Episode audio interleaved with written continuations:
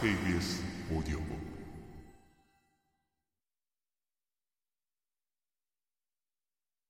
계곡의 역사는 다른 고장과 다를 바 없었다. 맨 처음에는 인디언들이 있었다. 그들은 정력도 창의성도 문화도 전혀 없는 열등 종족인데다 얼마나 게으른지 사냥이나 고기잡이도 하지 않고 벌레와 메뚜기와 조개 등을 잡아먹고 살았다. 인디언들은 나무에 달리는 열매만 따서 먹을 뿐 아무것도 재배하지 않았다. 그들은 떫은 도토리를 가루로 만들어서 먹었다. 그러다 보니 그들의 전투 역시 맥빠진 무원극에 지나지 않았다. 인디언 다음으로는 억세고 강인한 스페인 사람들이 탐험을 하러 들어왔다.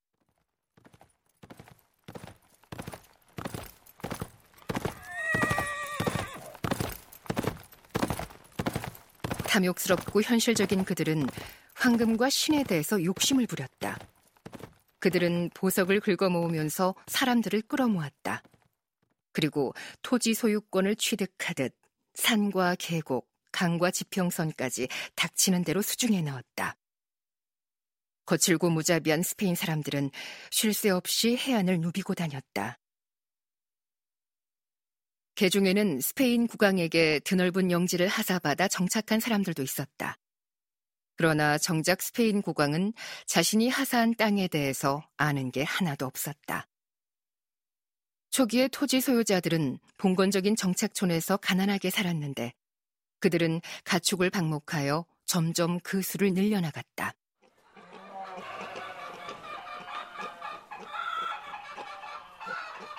그리고 주기적으로 가축을 잡아서 가죽과 기름은 사용하고 고기는 독수리와 코요테의 먹이가 되도록 내다버렸다. 스페인 사람들이 이곳에 발을 들여 놓았을 때 그들은 접하는 것마다 이름을 붙여주어야 했다. 이런 일은 어느 탐험가에게나 주어지는 최우선적인 임무이자 특권이었다. 직접 그린 지도에 기록을 하려면 사물의 이름이 필요했던 것이다. 물론 그들은 모두 신앙심이 깊은 데다 글을 읽고 쓸 줄도 알았다. 지도를 그려 기록을 남긴 사람들은 군대를 따라서 여행한 강인하고 지칠 줄 모르는 성직자들이었다.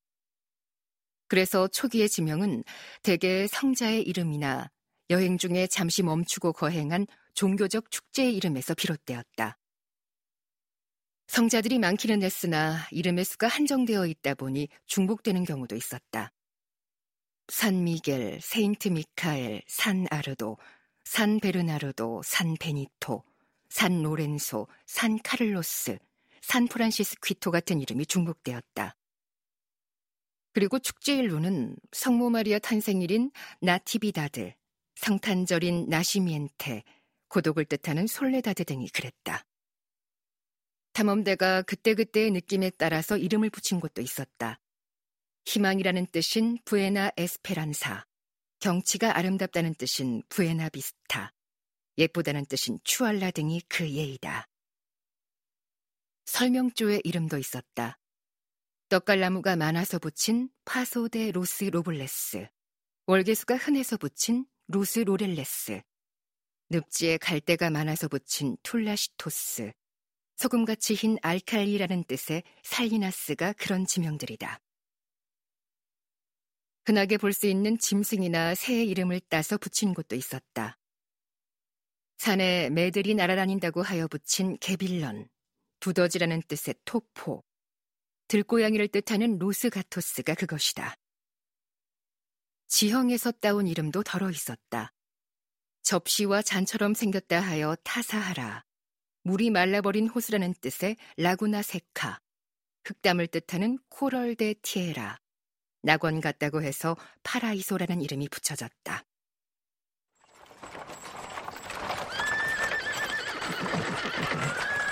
그 다음에는 미국인들이 들어왔다. 미국인들은 그 수도 어마어마한 데다 스페인 사람들보다 훨씬 더 탐욕스러웠다. 그들은 토지를 차지하고 소유권을 확실히 해두기 위해서 법을 개정했다. 미국인들은 처음엔 벌판에다 농가를 짓고 다음에는 산기슭 비탈까지 올라가더니 급기야 온 땅에 농장을 세웠다.